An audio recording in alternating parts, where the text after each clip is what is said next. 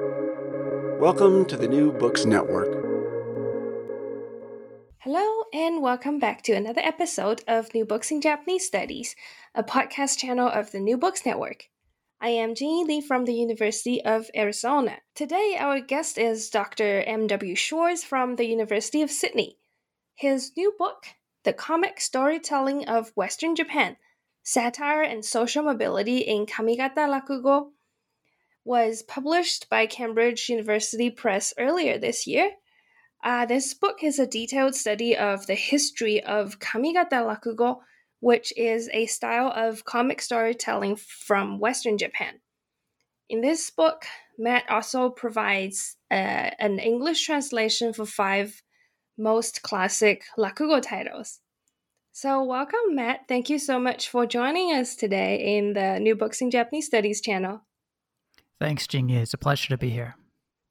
It must be a lot of fun to research about comic storytelling. So, how did you first become interested in Rakugo and what drove you to write about it? Yeah, it's uh, I get that question a lot, and uh, I've had a lot of practice answering it. So I have to, of course, start with um, my first professors at university. Um, I was lucky; I studied uh, first at Portland State University. Uh, I worked with uh, Professor Larry Kominz, who works on kabuki, and uh, he also um, teaches various traditional theater arts. Uh, he works on Mishima. He covers theater and literature, and he not only teaches it in the classroom, he brings us into the studio and uh, teaches us to perform. Uh, so I had a lot of experience uh, being on stage. Before university, I was into performing arts, and so that really made it for me. And so I found Japanese performing arts, and he uh, really directed me uh, to continue with the study of Japanese performing arts. After university, I went to Japan, got into an MA program, and uh, I found Rakugo there. So it was um, quite a natural connection. I, I, got the advice that I should find something that would make me stand out as a graduate student and eventually a candidate uh, for universities who are looking for interesting people to hire. Um, Rakugo was one thing uh, that I felt, and others encouraged me to study it as well, uh, that I felt would help me stand out. And sure enough, um, it is a unique subject. That's very interesting. Um, do you remember what was the impression when you first watched or listened to a Rakugo performance? Well, I didn't actually uh, even hear the word Rakugo until I had gone to Japan. Um, I'd studied a lot of different arts uh, at Portland State with uh, Professor Kominz, but it was actually uh, once I'd gotten to Japan and got settled, and uh, I had a a new advisor in MA, Morinaga Sensei. And his his program, he had taught for many years, and actually he was ready to retire, and he only stayed on uh, for a couple more years to to to take uh, me as a student, which which was quite an honor.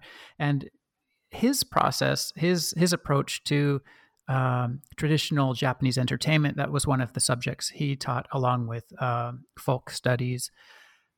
Uh, the first year of MA, he would tell a student, okay, I'm going to give you tickets to go out and see all kinds of theater, all kinds of different um, performing arts, whether it's kabuki or uh, dance or um, uh, rituals at shrines. For example, the Wakamiya On Matsuri in Nara, uh, which is um, uh, linked to uh, the Kasuga Shrine. Uh, we would go to bathhouses, say on a, on a given Friday uh, where they had a Kawachi Ondo performance.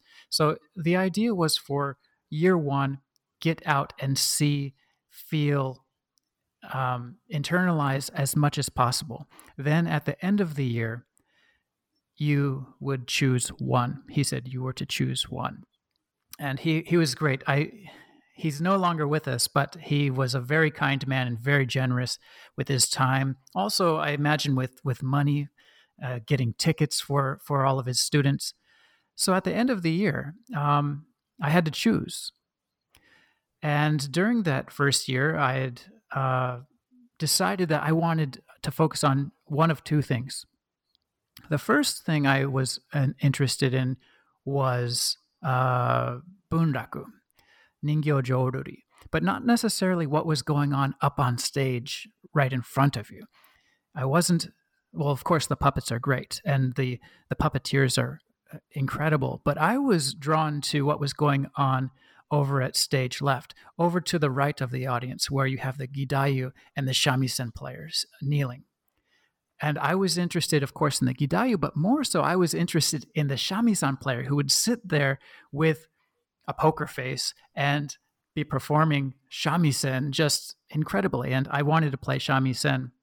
And I told that to Morinaga sensei. I want to play shamisen and I want to uh, research and write about it. He says, Well, that's great, but a lot of people do that. And it's it's it's kind of a complementary art. So uh, how about something else? I can find somebody to give you lessons. And that's what he did is he introduced me to um, a woman who was in her 80s and I studied Kouta and shamisen with her for uh, uh, a few years.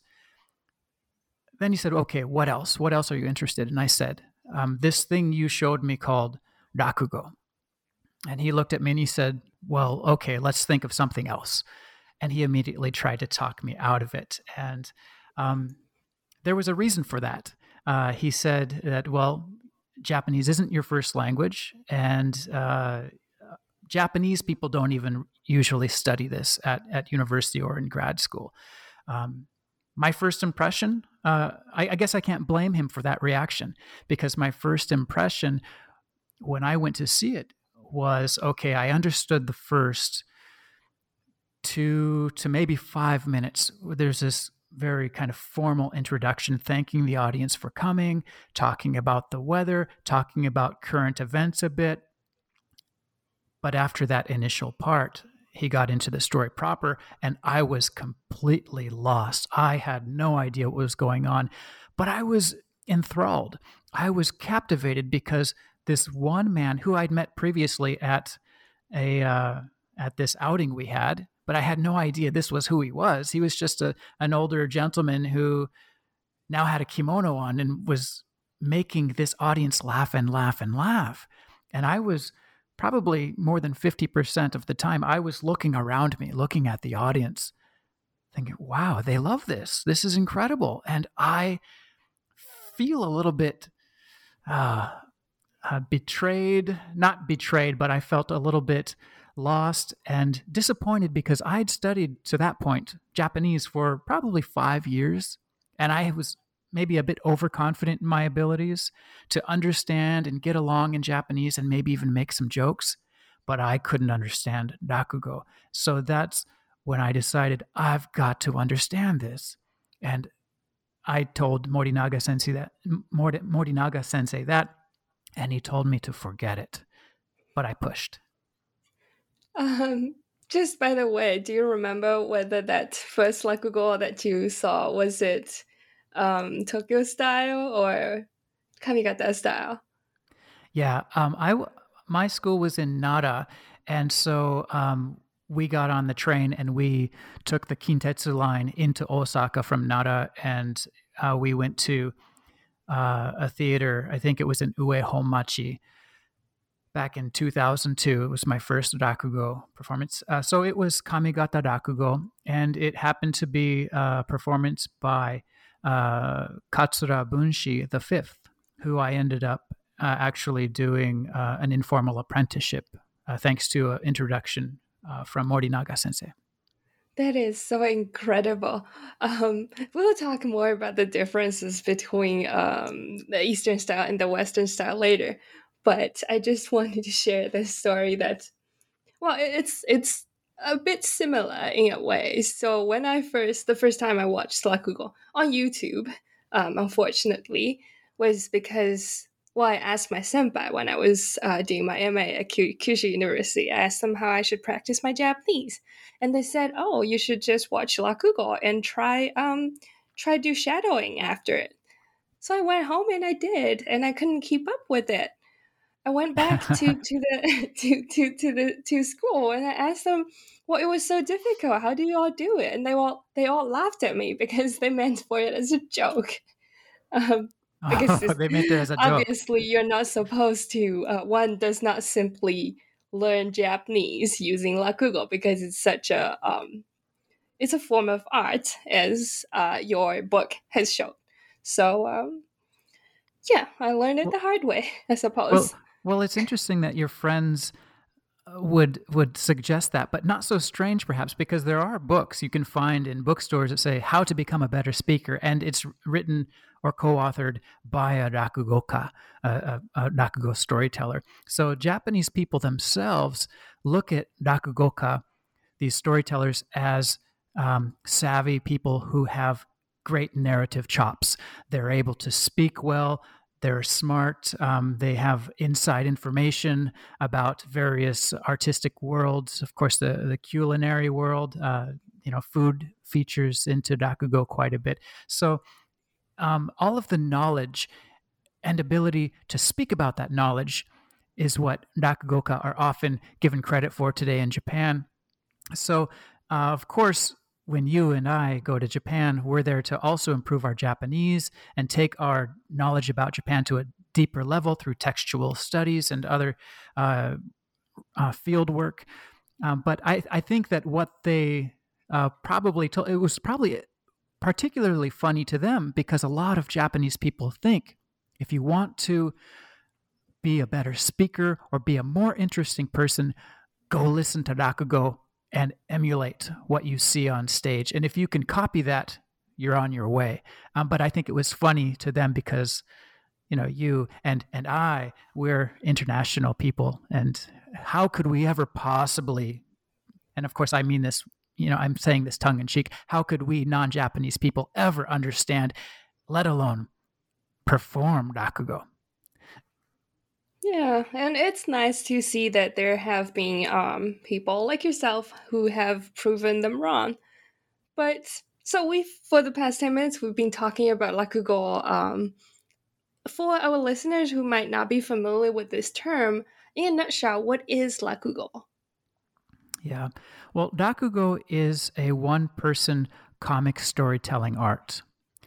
It has uh, been around uh, as we know it um, for now. The line is you'll often hear um, when you have these Rakugo promotional events or these Rakugo cultural events that are often you see them in America, in Australia, uh, traveling the world with sponsorship from, say, Japan's uh, Agency of Cultural Affairs and other organizations. Um, the line you often hear is Rakugo is Japan's 400 year old comic storytelling art. But that's a bit problematic. We have to be careful of something like that. Um, we like big round numbers when we talk about things, when we promote culture. Um, Rakugo, as we know it, I would say is maybe 150 years old. Uh, it's, it's a product of, I would say, the uh, the 19th century, and particularly the late 19th century, when there was a push to modernize Japan, but also its literature, uh, it's the way it was uh, presented to the outside world. It was important to do away with things like um, vulgarity, um, playfulness, and and show a more serious side, a more uh, a, a, a, greater depth, a, a greater uh, psychological depth to not only literature but arts on stage as well. Uh, and and so what you see, particularly also, but it, it's not only in the Meiji period, but also in the earlier 19th century, you see a trend of rakugo becoming longer and gaining a certain depth. So it's, it's quite complicated. We have to think of rakugo as a an early modern, particularly 19th century, and modern art that developed in, in the early 20th century. Um, one other thing that, that people aren't always aware of is that rakugo itself is a modern term. Rakugo uh, is an invention. It it was a word created. I I think we date it to about the 1890s or so.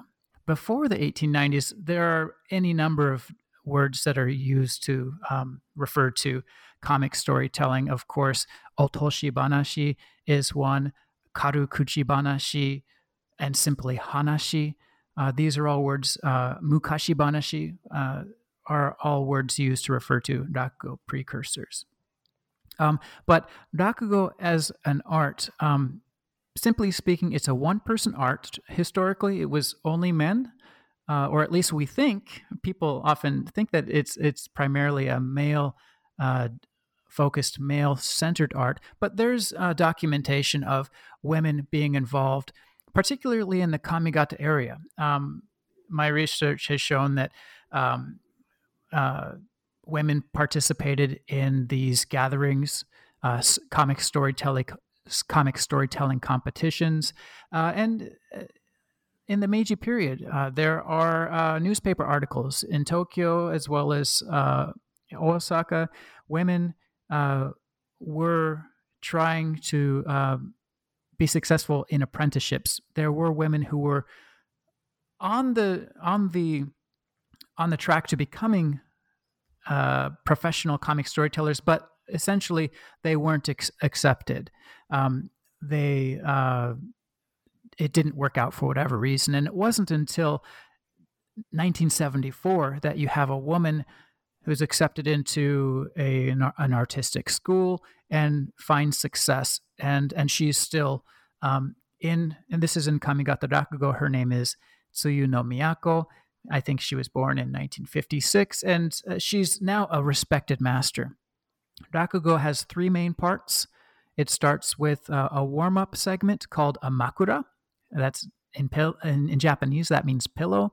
Uh, you can think of the makura as something that softens the story, uh, helps the audience uh, ease in, feel comfortable. It's a it's a short period of time where the rakugoka, the storyteller, makes the audience feel comfortable, builds rapport. Um, also, it's a time to um, elucidate any difficult subject matter that might come up. Maybe if there's some difficult wordplay in the story, the makura is a time for the storyteller to share that with the audience. So it's not like um, Japanese people automatically go in and listen to Rakugo and understand everything. They need a bit of translation too. They need a bit of in- interpretation as well.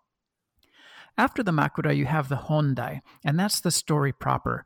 And these are um, the stories that many of them can be traced back to early modern times, to early story collections in the 17th century, and much earlier, uh, to early uh, Setsuwa, you know, anecdote collections as well.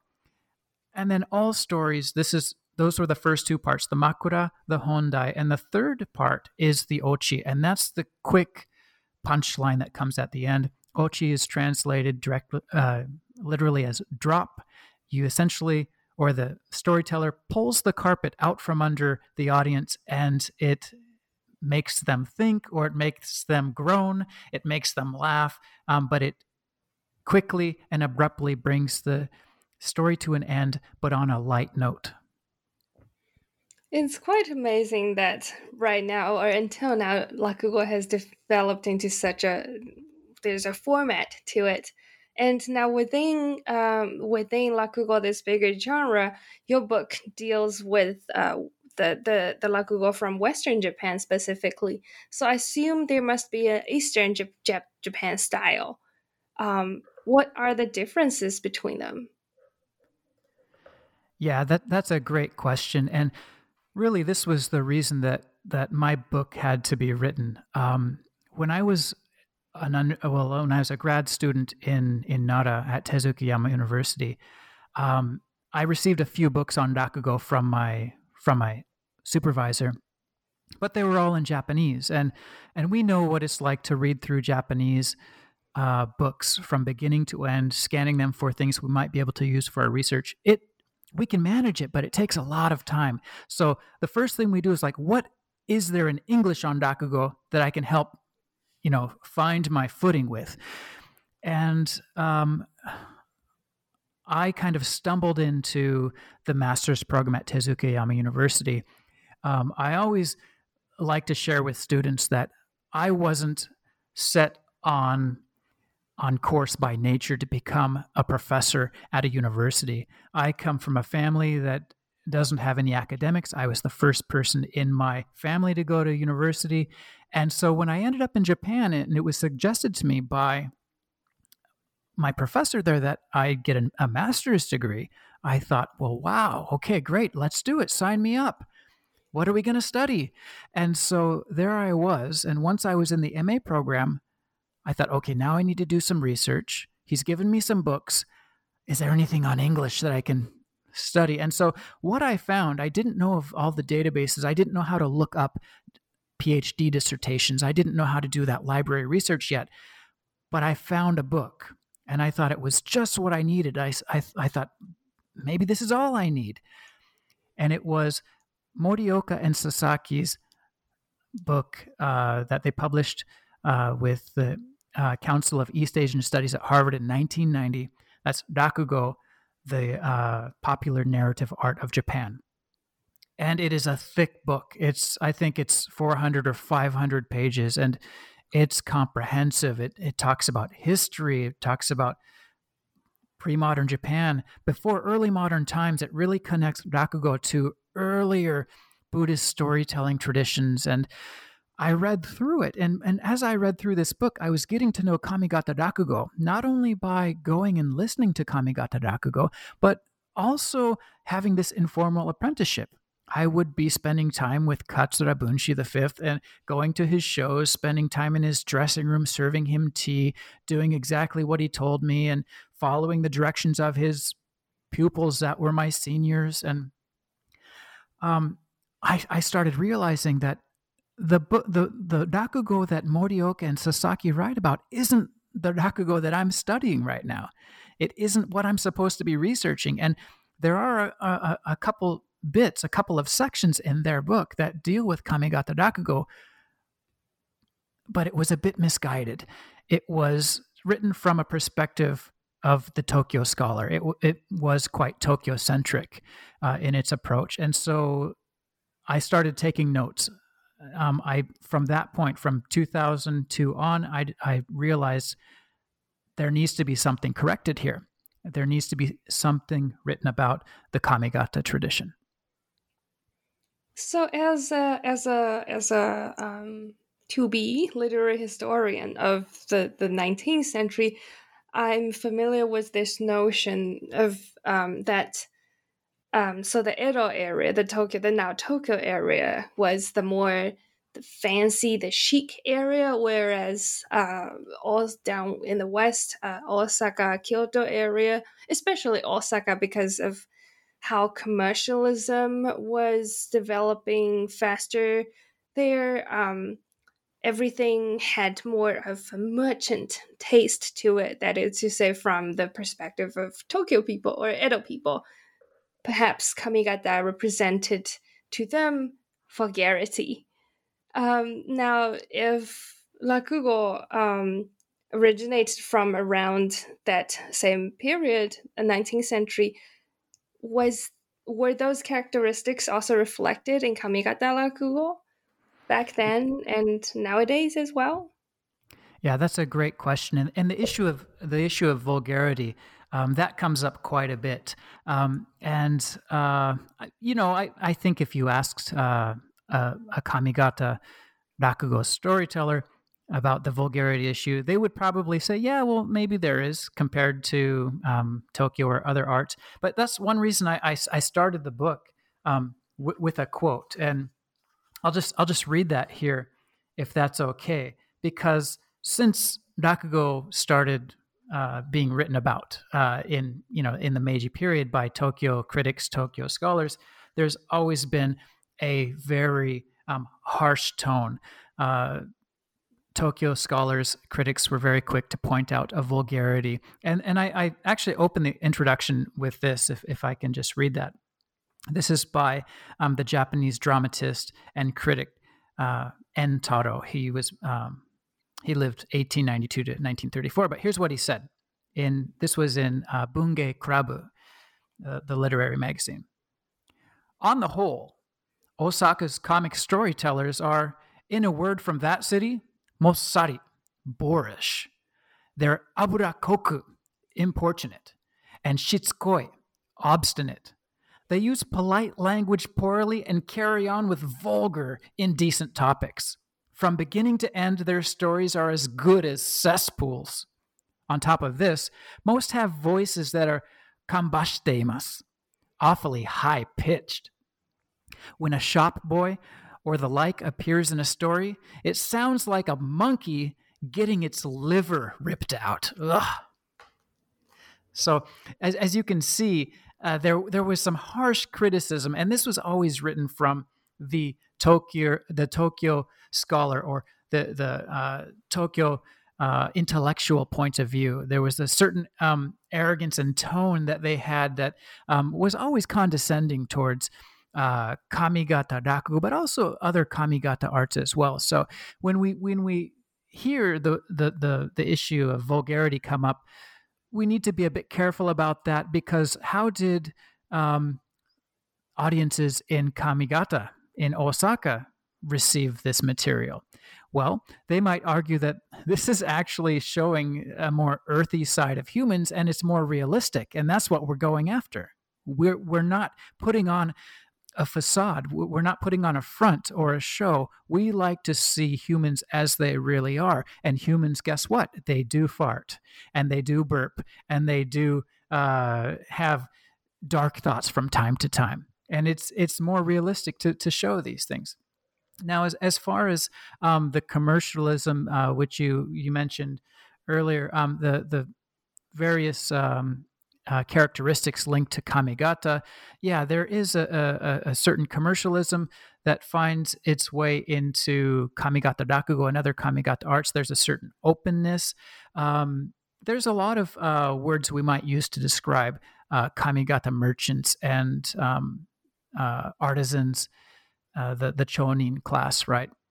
cheerful, hardworking, detailed, service oriented, frugal, direct, good humored, and the list goes on. Um, when we uh, use these these words to describe things, of course, there's always a, another view, uh, and obvious. Uh, I'm sorry, I lost my train of thought there. But um, so there there are. Uh, a number of words that are used to describe um, kamigata and kamigata arts. Um, vulgarity comes in, commercialism, um, openness, and and a number of others. Uh, and there there are um, certain differences between between the two arts. And um, now there's Kamigata Rakugo and Edo Rakugo. Um, today they're commonly referred to as Kamigata Rakugo, Tokyo Rakugo.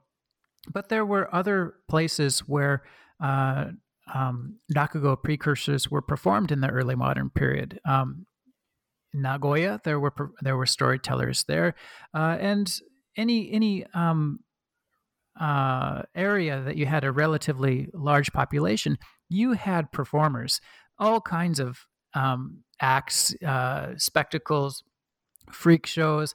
You know these misemono, and this is what rakugo grew out of. Um, it's it was originally a street art, and uh, the Osaka and Kyoto uh, urban centers, they had great street art scenes uh, at, at shrines and temples and, and, and, and entertainment districts, just as, as, as Edo had its own entertainment districts, right?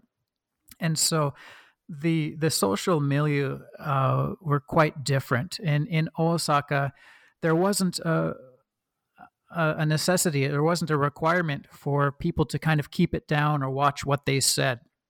Um, for uh, the for most of the early modern era, you have kamigata uh, performers, not only storytellers but many other performers, uh, performing outdoors in open air uh, stalls and um, temples and shrines.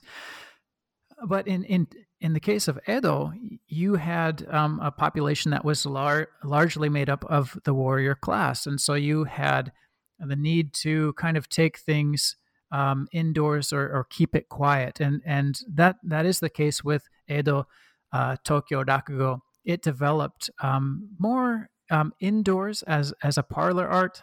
Uh, and it uh, was was quite more exclusive whereas Kamigata Rakugo was was far more inclusive, and by inclusive I mean in Kamigata, participation from the the general public was regularly invited, and uh, women participated as well, and there Uh, we, we see illustrations even in books of of men and women gathering um, to have these merry, uh, you know, parties where they they eat and drink and write and share, perform stories. So um, there are there are many reasons um, the arts are different, and yeah, we can get um, easily caught up in Kamigata is A and Edo is B, but there's a lot of um, lines that um, can be and should be blurred, I think, too. And could you perhaps talk more about the uh, differences, distinctions between Kamigata Rakugo and Tokyo Rakugo in modern times? Yeah, thanks for asking that question.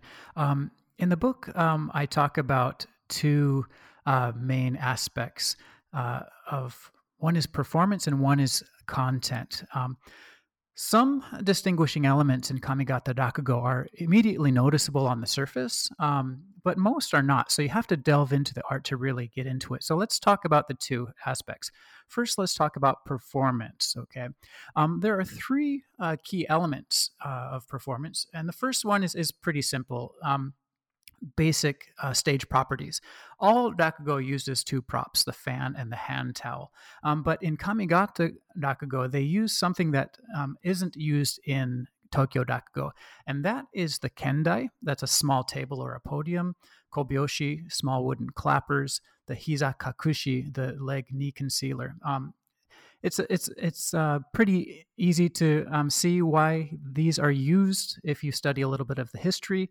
Kamigata Rakugo, or its cursors, uh, uh, precursors rather, were performed alongside koshaku. Today we refer to koshaku as kodan. And kodan uses the table and um, they uh, strike the table to keep rhythm and create drama. Um, so a lot of stories in Kamigata Rakugo today have to be performed with this small table and the clappers, the um, the small wooden screen that's set out in front. Um, so if you see that in Rakugo, it's pretty. Uh, it's it's a good way to uh, see that it's a Kamigata story. More importantly, let's talk about the other uh, key elements. First is Kamigata hade, and that's an adjective in Japanese, and uh, it's music. So first hade, um, depending on the context, hade can mean flamboyant, gaudy, loquacious, loud, showy, vibrant, colorful, on and on. Um, hade is a key feature of Kamigata Rakugo. And it's Hade because it comes with numerous shows within the show. Um, there are uh, many different opportunities for performers to show their uh, narrative chops and other special skills, whether it be their singing, dancing, making sound effects, impersonating, pantomiming, and other things. Um, Kamigata Rakugo um, the idea is to give audiences more for their money. Um, and this stands out as different from Tokyo Rakugo, um, which isn't without shows within the show, but um, Tokyo Rakugo places a higher value on unadorned storytelling. Let's talk about the music. Um, arguably, music is, is one of the key features of Kamigata Rakugo. Um, the music of Kamigata Rakugo is called Yosebayashi. Um, instruments used in uh, Kamigata Rakugo are common to those used in Kabuki. Um, Hayashi music has drums, bells, flutes, and from early modern times, shamisen was included. Um, there are a number of stories in Tokyo that do incorporate music, but they really do pale in comparison to those in Kamigata. Okay, not every Kamigata story comes with music, but many more do. Um, why is this? Well, it has to do with the Kamigata milieu. Um, Kamigata storytelling was influenced by Kamigata Kabuki, um, and uh, as we know, uh, it still Kamigata Kabuki today. It's still outstandingly musical. Uh, music adds festivity and again um, more bang for the buck. Okay, um, music is central to Kamigata Rakugo shows from beginning to end. You have drum pieces that open the doors, uh, begin and end intermission, and send out the audience. Um, there's entrance music and uh, exit music. There's something called hamemono, which are sound effects and background music. And um, Tokyo does have some of these things, but um, music is not a central feature of Tokyo Rakugo. Okay, now um, the third aspect of performance is story length. In short, Kamigata Rakugo stories are longer than Tokyo uh, Rakugo stories. And it's easy to compare because um, the same stories, and I, I say that. Um, uh, I guess with with air quotes, um, same stories uh, told in both repertoires, right? Um, you had a lot of stories that were imported to Tokyo from um, Kamigata in the 1920s, 30s, uh, and a lot was cut from those stories. Um, now, in the early 19th century, comic storytelling grew in length, and this picked up as the uh, 20th century approach. And this was especially so in Osaka. So, as one might expect, longer stories give audiences more for their money, but quality is, is just as important as quantity. Um, so the shows within the show add more, but also important in Kamigata Rakugo is the personal attention that uh, performers give to audiences through their asides. That is, once the story proper begins in Kamigata Rakugo, there are a lot of opportunities uh, where uh, for um, uh, storytellers to break that theatrical fourth wall, and audiences have come to expect and appreciate that. So that's the aspects of uh, of of performance. Now, the other important part of uh, Kamigata Rakugo that makes it stand out from Tokyo Rakugo is its aspects of content. And now I, I, I, think there are four key elements, and perhaps the most important key element of content is that Kamigata Rakugo stories are merchant centered. Okay, there are far more depictions in Kamigata Rakugo than Tokyo Rakugo of the merchant world. This has to do with um, demographics of, of Osaka. There were certainly people from every class in Osaka during the early modern period. They, they hailed from the, the spectrum of Shino Kosho, the um, um, warrior, farmer, uh, artisan, merchant uh, classes, but Osaka was clearly dominated by the lowest class, that is the shonin or akindo, the merchants. Okay, so merchant uh, culture and values permeated Osaka, and it, and and these found their way into various kamigata arts, uh, not least of all comic storytelling. Um, as I write in the book. Uh, the merchant system began crumbling in the 19th century, and this did impact the way merchants or their purported values were portrayed in stories. Okay. Now, not all uh, Kamigata Rakugo stories necessarily um, fit into this category of, of merchant story. Uh, you can't really say that all stories are merchant stories, but even stories that don't fall neatly into that category can be um, considered uh, um, uh, to be kind of uh, uh, merchant informed. It's really hard to consider Kamigata Rakugo stories without the backdrop of merchant society in mind. Okay. Next, after merchant uh, centeredness, you have realism. Realism is a very important part of Rakugo in general. Of course, Rakugo is humorous and it can be absurd, but realism is also a key feature. This is especially so in Kamigata Rakugo. Um, Kamigata Rakugo showcases exceptional realism, and this is arguably thanks to Osaka's socio-cultural milieu, uh, which prized and fostered meticulous detail.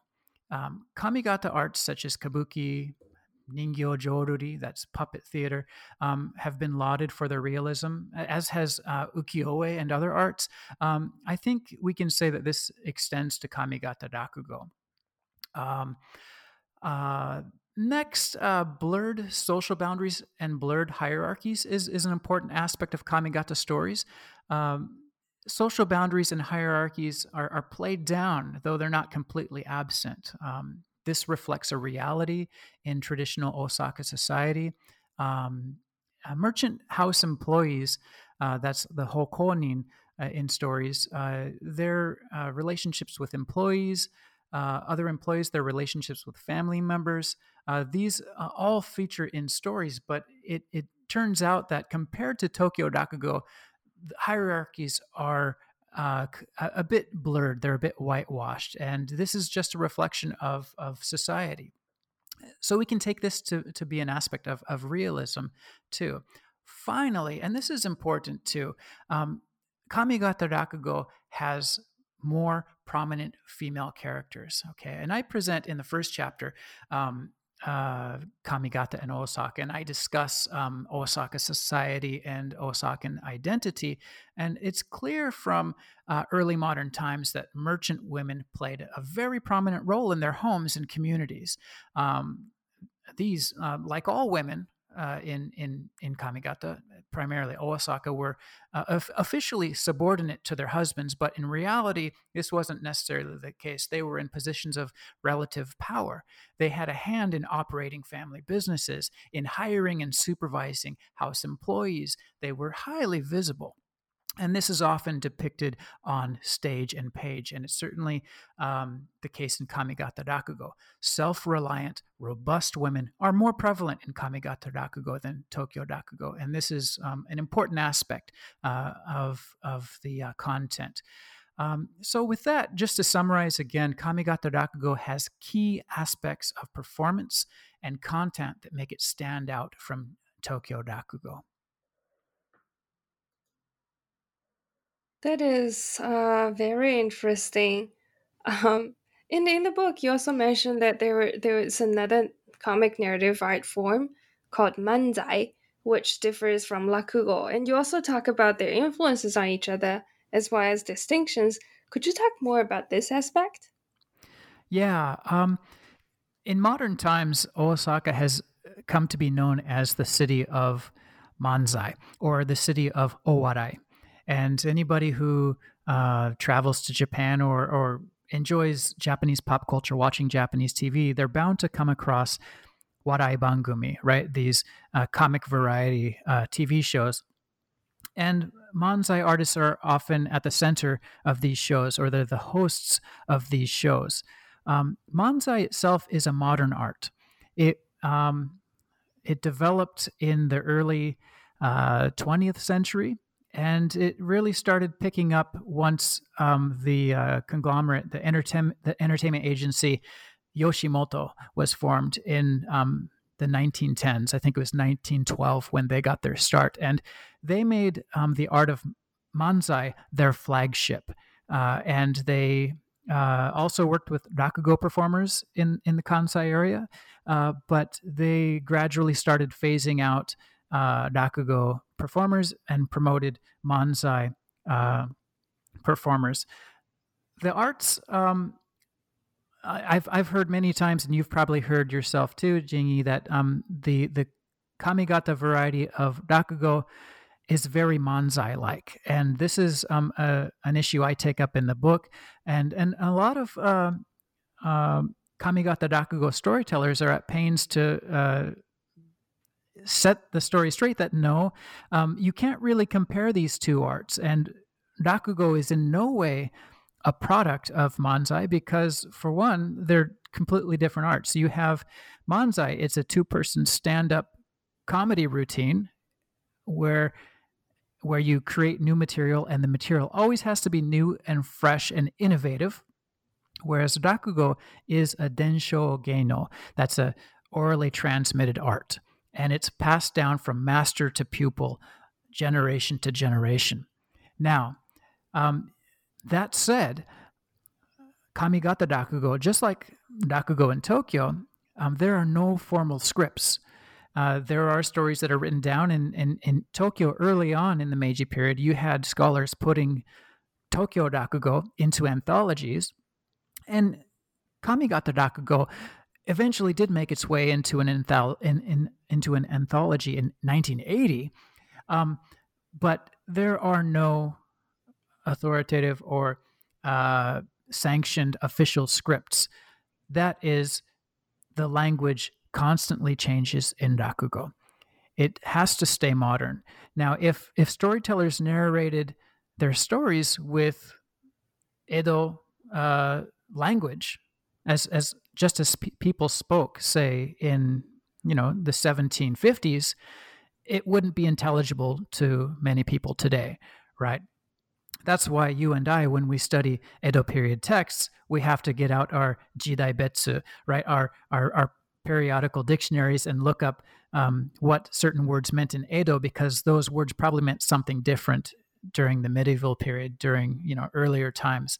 Um, so rakugo is constantly changing, and that means it may pick up. Um, you know, uh, it may be influenced by other things. Kamigata Rakugo is definitely influenced by kabuki, by other arts, um, and it it perhaps did. Uh, you know, some performers with the hope of gaining more fans, a larger audience, perhaps some performers did take up aspects of Manzai just because it seemed like, wow, I look at their audience compared to ours. We need more people. But um, you, the, the the flip side of the coin is also um, there too.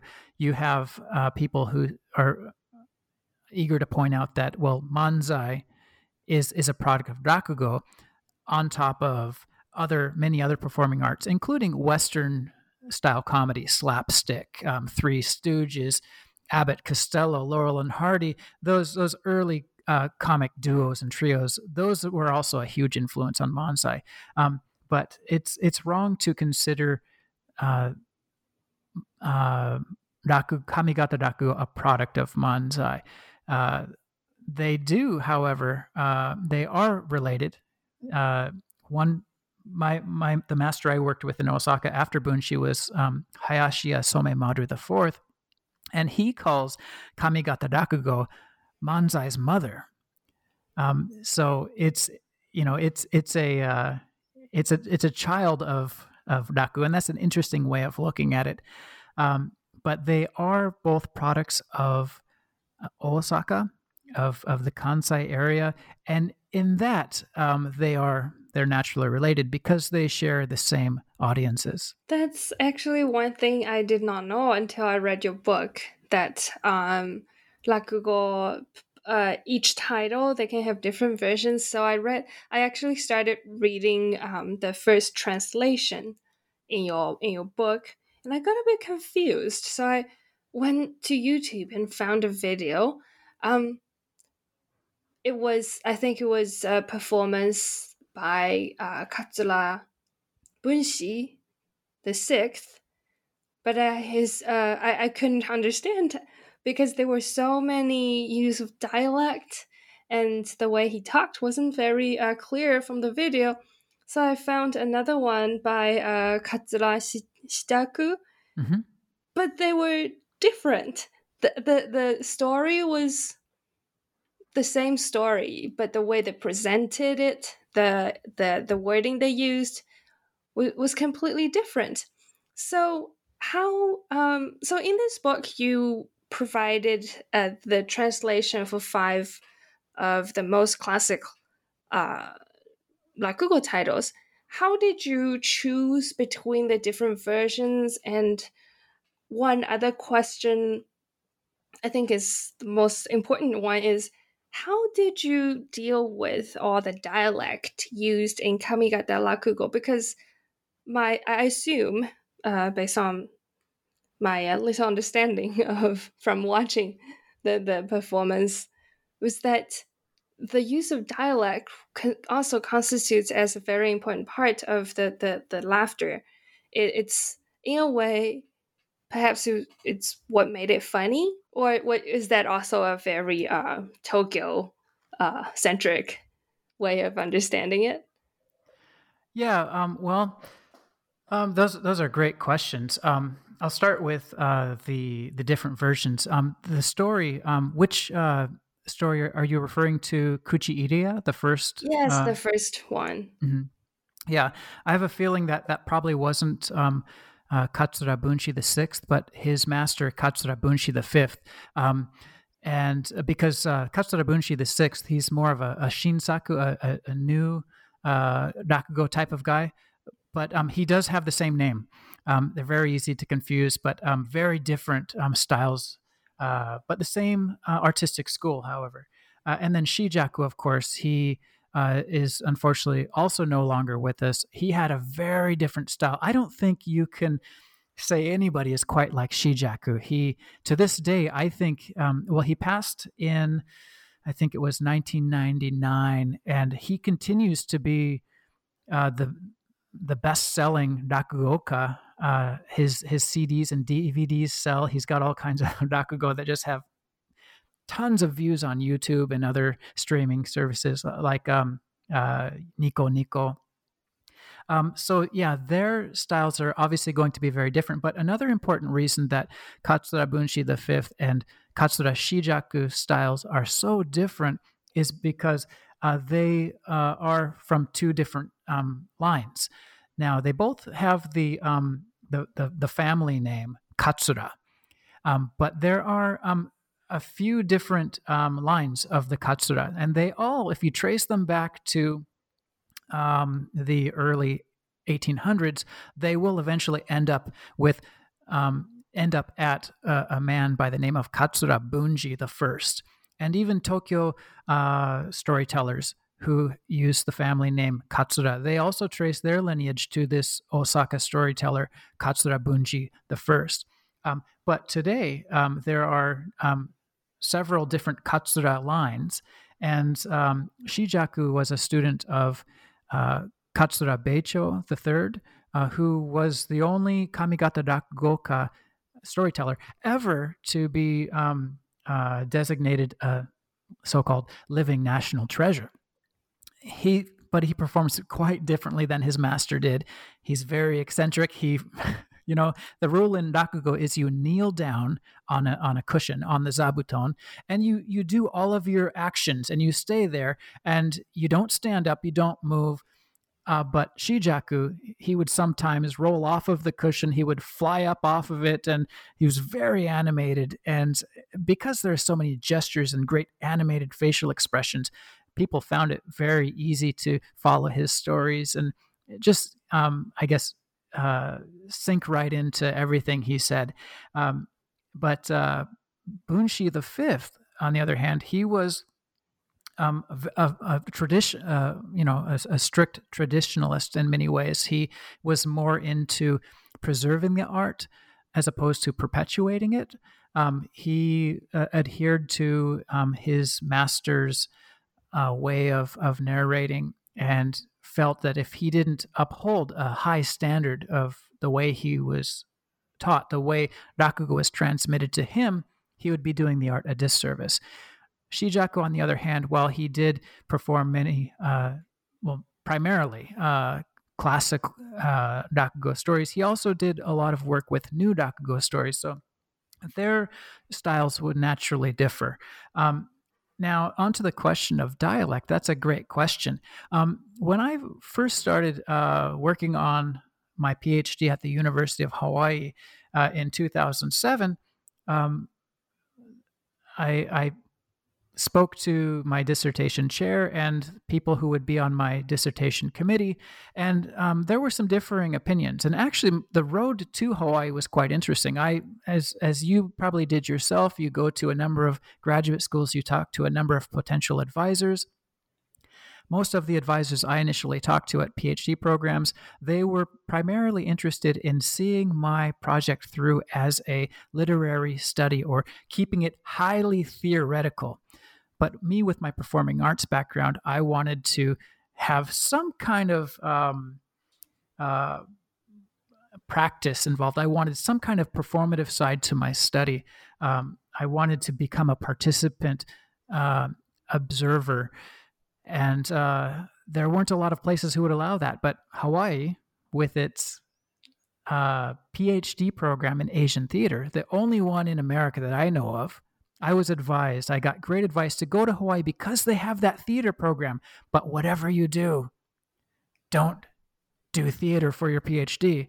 And that broke my heart because uh, I wanted to do theater. And the, and the, argument was is that it would be hard to find a job as a professor, um, and literature would be more marketable as as a degree but I snuck away from the literature department every chance I, I could get to go study with Julie Iezzi and and and and her students, of course. Um, but it was a great, great program. Um, East Asian languages and literatures and the theater program at Hawaii.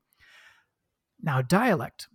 One of my professors at Hawaii said, "Well, dialect shouldn't be an issue in your study because it's it's the language they speak and it's it's only like you were saying, is this a, a Tokyo centric way of looking at it? Um, well, how do, how do I speak? Well, I, I was born and raised in Oregon. My dad is from Minnesota, so I have kind of a Midwestern uh, my grandma, North Dakota. So sometimes I have these longer O's when I talk. Now, when we're at home, we don't think so much of that. But when people point out you have an accent or you have a dialect, that becomes an issue. So one professor said, dialect shouldn't be a, a, a concern in your study. Another professor said, well, no, uh, Kansai dialect has a lot to do with culture and identity. So you absolutely do have to incorporate it into it. Um, now, as a student who was going to Japan for research, I'd studied, uh, I started studying with Eleanor Jordan and Mari Noda's book, Japanese, the Spoken Language, back in 1996. And I was one of the students who liked it. And uh, uh, then I studied with other books. And all of my uh, Japanese training before I went to the Kansai area was in standard Japanese.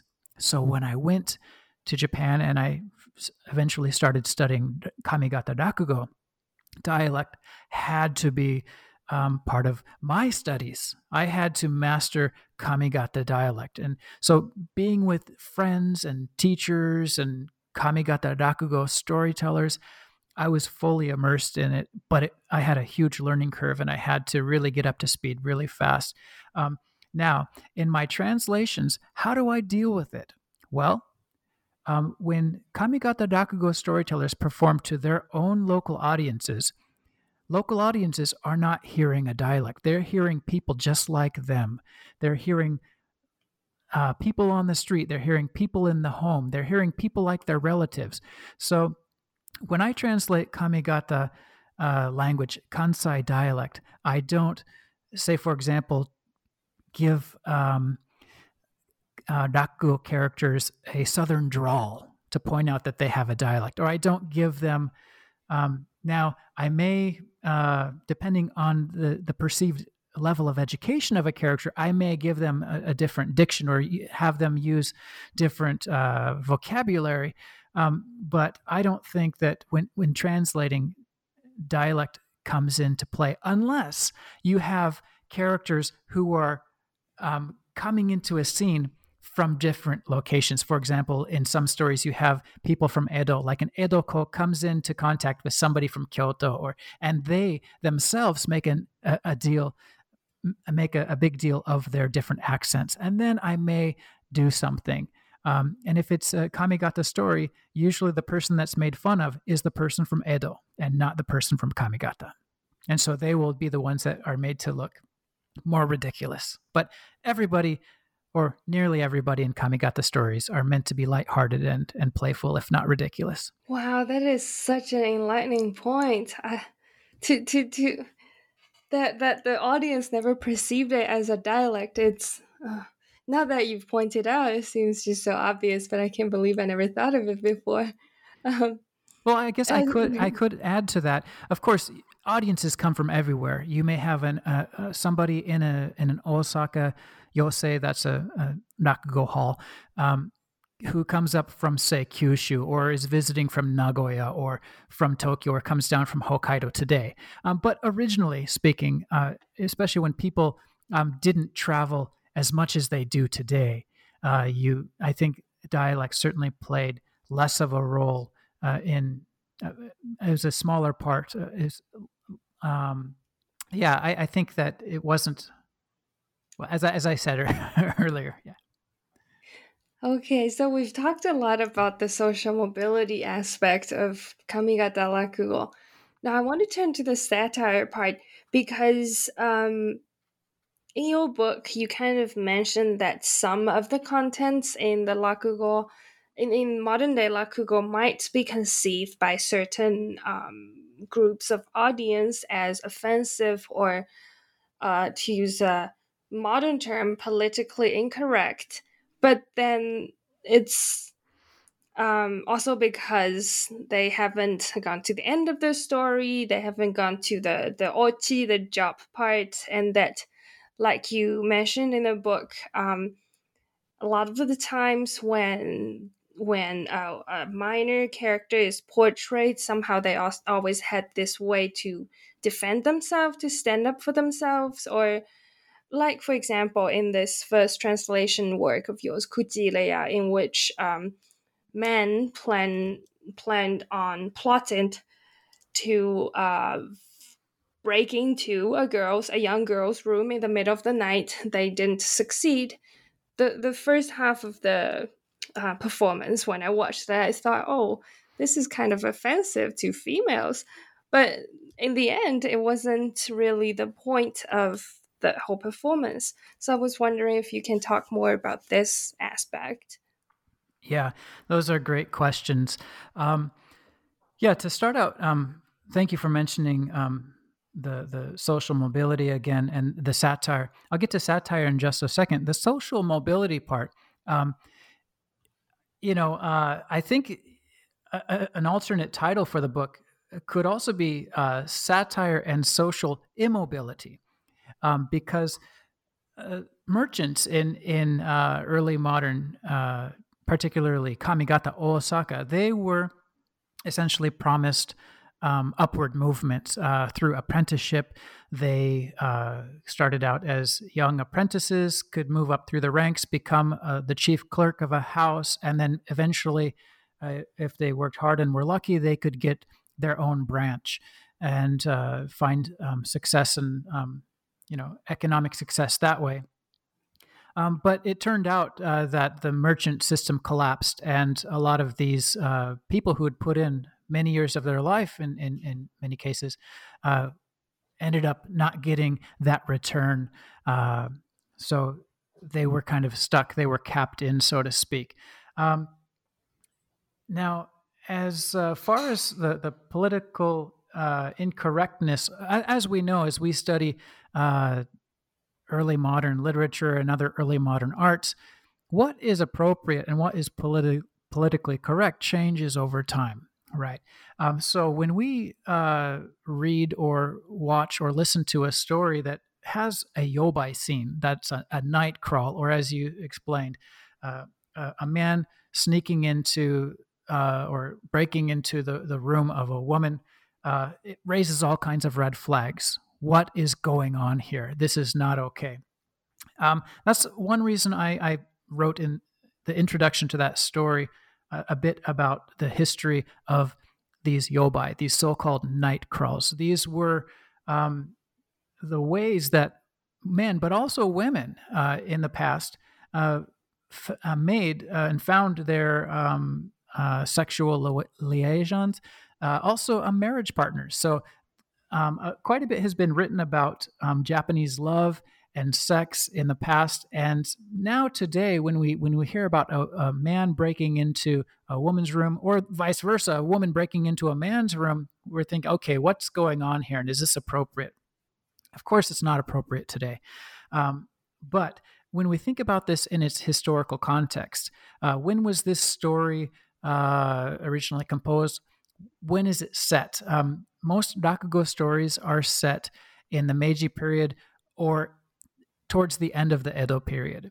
And so, to those audiences, to contemporary audiences, a yobai would be quite a natural thing. Now, did this go on in every town, in every village? Maybe no, but um, in many places, this was the norm. For somebody to find their marriage partner, okay, I'm going to go and call on this woman. We we see these scenes um, as far back as say the tale of Genji as well. Um, it was part of the culture. Now, was it appropriate? Was was was it an was did these players did these actors have equal power bases? Maybe sometimes, um, often not. Um, but in this case, um, audiences and particularly original audiences would be aware of the fact that this is how this 40 um, year old man uh, is to look after his marriage uh, to find a marriage partner. He was going to sneak into um, the the room of this newly hired help. She was hired earlier in the day.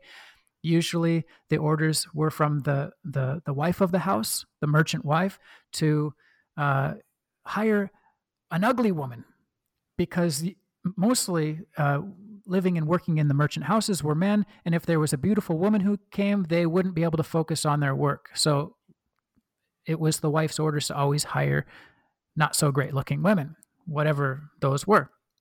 But on that particular day, the Banto, He was aware that soon he may be given his own branch, and to start his own branch, he also needs a good partner, a solid partner, a merchant wife, somebody who can look after the house, have children, but also help with the business.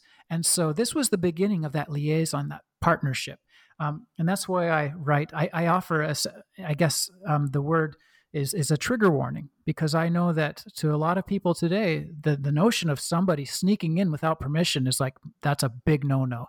Um, but again, in its um, uh, social and historical context, this is what's going on. There's a lot of material that gets worked out of Rakugo. People with disabilities featured in Rakugo or um, Rakugo of the past and Rakugo precursors. People with disabilities were made fun of physical disformities. They were made fun of, just like Misemono uh, freak shows. Um, you had somebody say with a, with a growth uh, on their on their face or or a hunchback. They made fun of these people, and there were some stories in Rakugo, and these eventually uh, have uh, made their way out of Rakugo because they weren't deemed politically correct. They were deemed um, um, uh, hurtful, rather. And it may be the case that maybe 20, 50, 100 years from now, maybe Kuchiireya will do away with this yobai scene. It's at the center of the story, and it, it it's a scene that features music, background music. Um, so that's what storytellers will have to decide because there are not official scripts. Um, Rakugoka can and do change anything they need to uh, in order to retain their audiences. Let's keep in mind, too, that Rakugo characters never mean any harm. Okay? Never.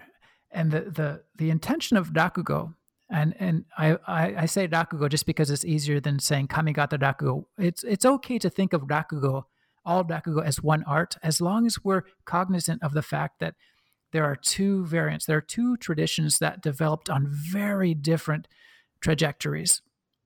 Kamigata, and when we say Kamigata, I mean mainly Osaka, was a very different place in the early modern era than Edo was, right? So as long as we're cognizant of the fact there are the two Rakugos, that's fine. But Rakugo in general never means any harm. And any Rakugo character who does mean any real harm or does happen to hurt somebody, by the end of the story, they're shown out, they're punished, they are uh, held accountable for their actions. So, um, some people like to say that the Raku of Rakugo, although it means to drop, it's that ochi, right? That punchline is what's referred to. But some people like to say that Rakugo is also all about making people feel raku. That means making people feel at ease, letting them forget their troubles for an hour or so. And um, yeah, rakugo is all about making people feel good.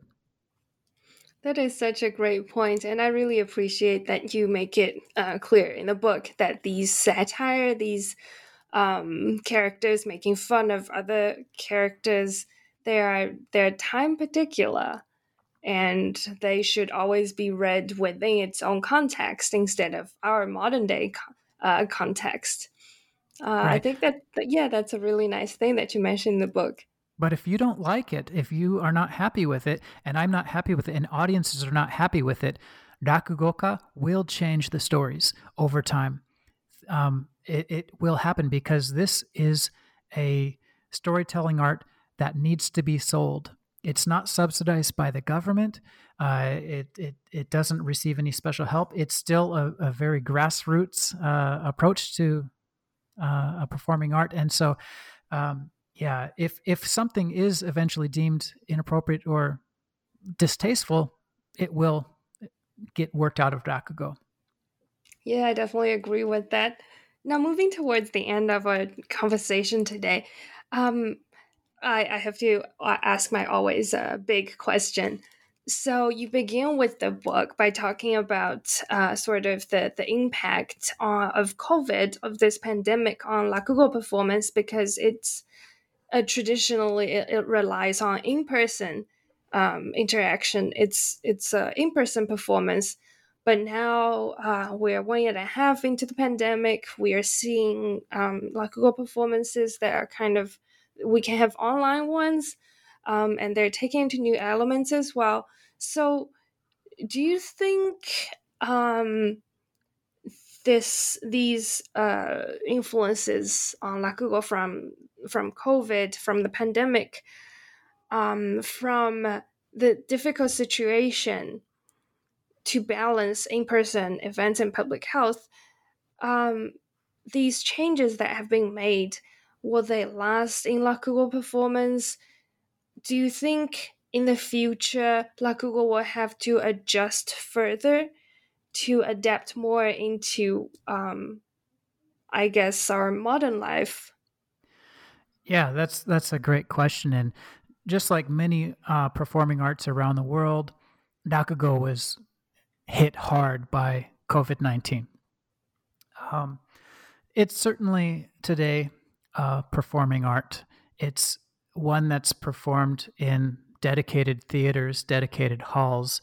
Um, I studied Rakugo as a performing art and I studied it, researched it as literature. I, I take a historical approach. So I want people to keep in mind that while Rakugo is a performing art, it's a storytelling art, it is also tightly uh, connected to Japanese literary traditions, particularly those of the early modern period.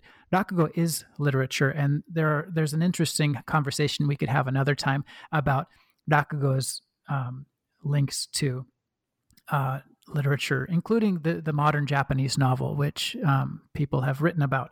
Um, but today, most people in Japan, and as more people outside of Japan get to know Rakugo, they see it as a comic storytelling art that's performed on stage, and it is indeed. So when COVID um, came to our doorsteps uh, and closed our um, our theaters and our, our restaurants and made the, the the hit that it did, it hit storytellers as well. And so, what did they do? They did what a lot of other performers uh, around the world did: is is they uh, took their arts online. So, uh, you already have many Kamigata Rakugo storytellers on Twitter.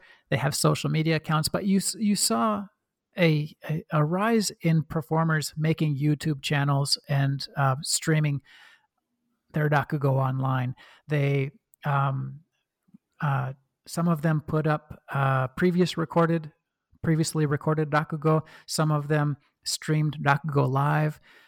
There were some, uh, a few who had uh, live streams where they would sit down and have a beer with the audience and and talk about uh, things that Rakugo storytellers talk about in dressing rooms together, or they talk about different episodes that usually we wouldn't get to hear about. The idea was promoting Rakugo putting it into people's living rooms because they weren't able to get to the Yose, the Rakugo Hall, right? And that's interesting because the Yose, the Rakugo Hall, is designed and has always been thought of as kind of an extension of the Japanese house, the extension of the Japanese living room. At a time when people didn't have TVs or radios, to get their entertainment, people, I mean, regular people like you and me, uh, who can't afford to go see kabuki every day because kabuki used to be ex- extremely expensive and not and typical people couldn't go see it but you would have people uh, go to uh, the yose to to listen to rakugo for their for their entertainment. And that was considered an extension of the living room. That was their their entertainment. So now with covid you have comic storytellers entering the living rooms and bedrooms and and earbuds of of people. And it's it's it's been great for somebody like me whether covid happened or not i'm not in japan right now so i can't go listen to rakugo every day like i would like to. There's been a, a, a huge rise in, in people performing online and that's been a great resource to us. Will it stay? Um, well if they keep those uh, videos up on youtube they will continue uh, to be there and we could use those as resources uh, for research or just simply for our entertainment. Um, once we're able to move about freely and we don't have to worry about COVID, I don't think that um, there will be a huge change to the art. I think that uh, performers will continue to uh, uh, perform go live because it's a live art. It's an art that isn't meant to be recorded. It's it's not meant to be preserved on DVDs or CDs or YouTube for that. It's it's an art for the moment. Each performer changes on any given day depending on how they feel, depending on the weather. Every story. Now Kuchiireya, you could listen to that story a hundred times and I guarantee you it'll be different a hundred times. Just because every given telling the storyteller has a different approach and a different audience. And that story is gauged on how the audience feels, on their response. And if they're feeling a certain way, that's the rakugoka's job. And that's why you often see in, in the rakugo halls, the lights are left on in the audience because the storyteller needs to see the audience and how they're responding. If there's somebody in the audience falling asleep, they've got to pick up the pace and try to win that, bring them out of their slumber. If people are a little bit too rambunctious, they might want to back off a bit.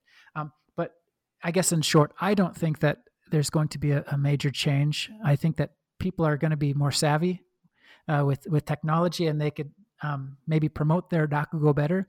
But the real rakugo, the real kamigata rakugo, is that performed live.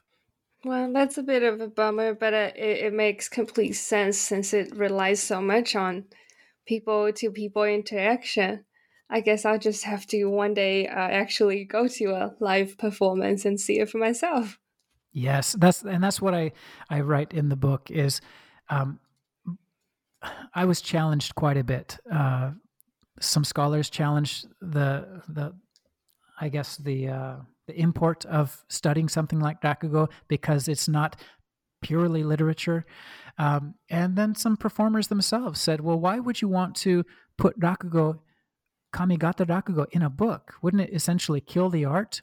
And so that's, I understand that there are um, challenges to presenting Rakugo on the page. Um, and that's why I urge people to, to read this book and learn more about Rakugo, but then go to Japan or go to um, local uh, shows that might be appearing, say, in your in your towns that are sponsored by the local consulate or whatnot. Support Rakugo performers. Listen to it live because that is is where it's at, and you will have a good time. Even if the Japanese is challenging, you people studying Japanese out there, uh, students, keep at it because um, it just keeps getting uh, funner. Well, thank you so much for this uh, conversation. It has been really a lot of fun. I learned so much about Rakugo. Yeah, the pleasure's mine. Any chance I can uh, talk about Rakugo, I jump at it. So thanks for that, Jinyi. And thanks for all of the great work you're doing on these uh, podcasts. I'm enjoying them. Well, I, I, hope one day maybe we will hear another episode from you uh, doing a live Rakugo performance. Okay, sounds good. Thanks.